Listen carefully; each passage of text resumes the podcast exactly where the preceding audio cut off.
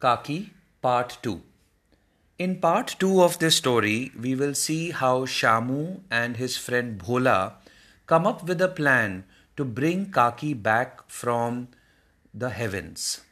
The plan is innocent, the plan is simple.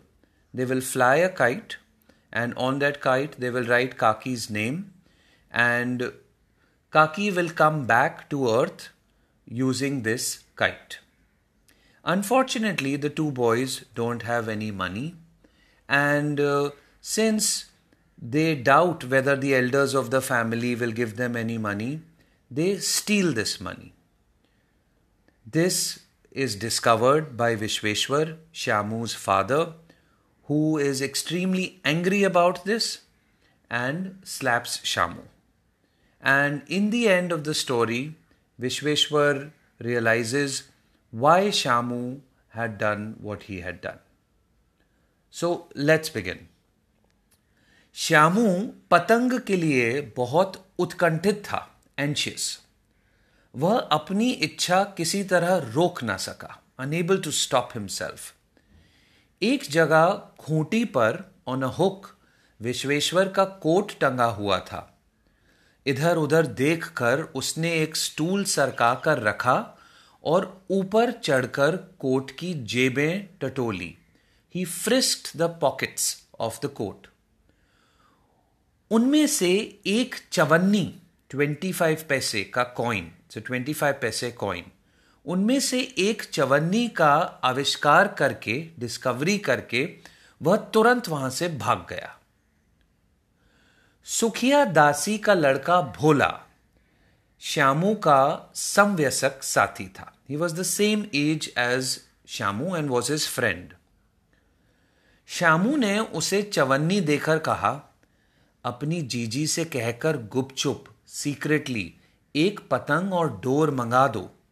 देखो, खूब अकेले में लाना, कोई जान ना पाए। पतंग आई। एक अंधेरे घर में उसमें डोर बांधी जाने लगी।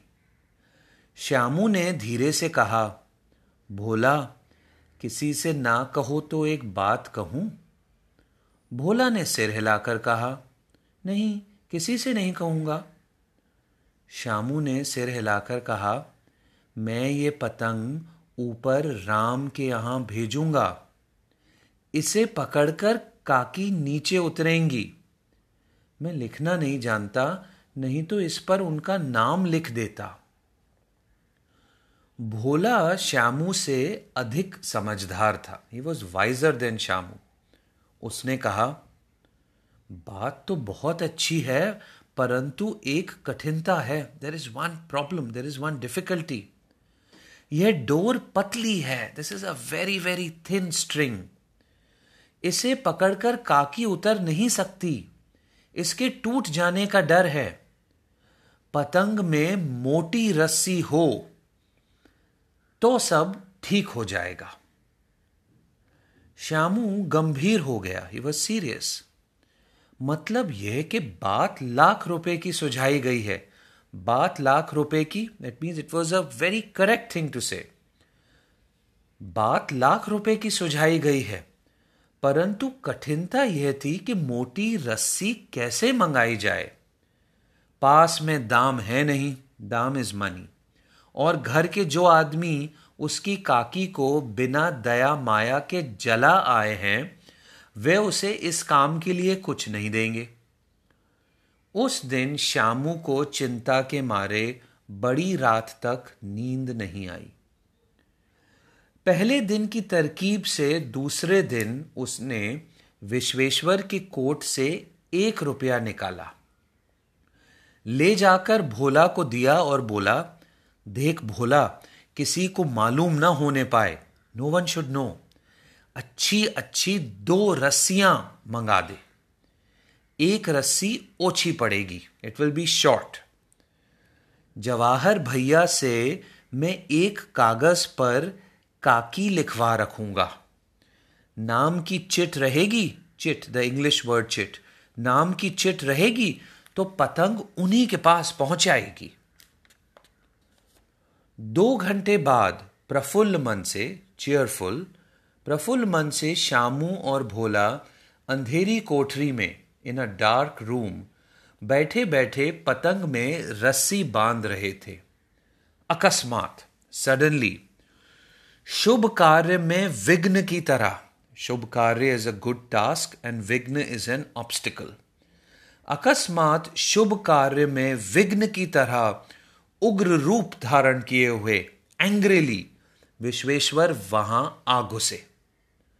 भोला और श्यामू को धमकाकर थ्रेटनिंगली बोले, तुमने हमारे कोर्ट से रुपया निकाला है? भोला सक पकाकर ही वॉज़ स्टार्टल्ड एक ही डांट में मुखबिर हो गया बिकेम अ स्निच बोला श्यामू भैया ने रस्सी और पतंग मंगाने के लिए निकाला था। विश्वेश्वर ने श्यामू को दो तमाचे स्लैप्स दो तमाचे जड़कर कहा, चोरी सीख कर जेल जाएगा? अच्छा तुझे आज अच्छी तरह समझाता हूँ यह कहकर फिर तमाचे जड़े और कान मलने के बाद पतंग फाड़ डाली। अब रस्सियों की ओर देखकर कहा यह किसने मंगाई? भोला ने कहा, इन्होंने मंगाई थी। कहते थे, इनसे पतंग तान कर काकी को राम के यहाँ से नीचे उतारेंगे। विश्वेश्वर हत बुद्धि होकर नंब, वहीं खड़े हो रहे, वहीं खड़े रह गए। उन्होंने फटी हुई पतंग उठाकर देखी। उस पर चिपके हुए कागज़ पर लिखा हुआ था, काकी। This brings us to the end of this story it's I am sure you realise it's an extremely moving story and it ends with a heart wrenching climax the story talks about the innocence of children, it talks about the impact that the death of a parent has on a young boy it talks about how they come up with a really sweet, innocent scheme to bring the mother back. Some of the things that, you know, I don't know if, if I hope you've noticed in this story is one is, um, you know, the, the average life expectancy in India used to be uh, much lower than it is now. So it was not uncommon for uh, you know deaths to occur. Uh, also, I hope you've been able to see from this story that unlike in today's days, in those days, uh, children were not the center of the universe as they are now. You know, also it was not uncommon uh, to use physical violence uh, to discipline children.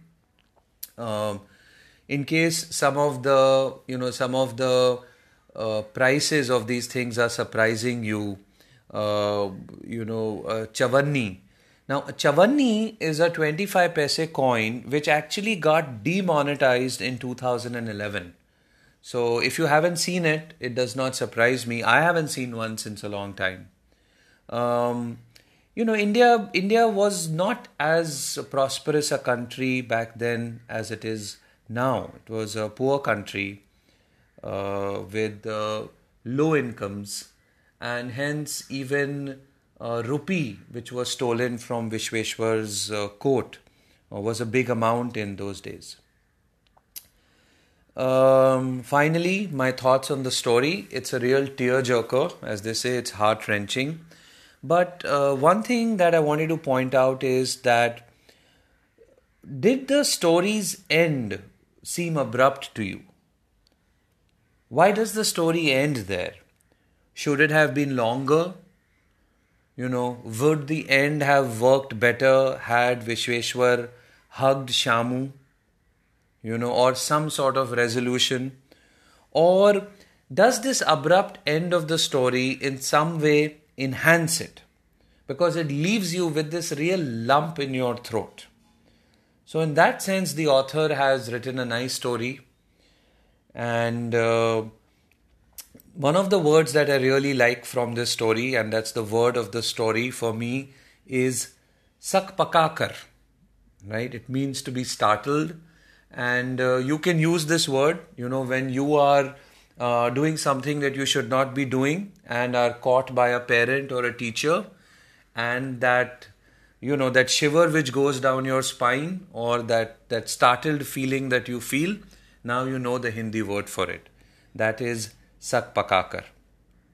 So i hope you enjoyed this story. I welcome your feedback as always. I can be reached at sashant at gmail.com. That's S A S H I N T at gmail.com.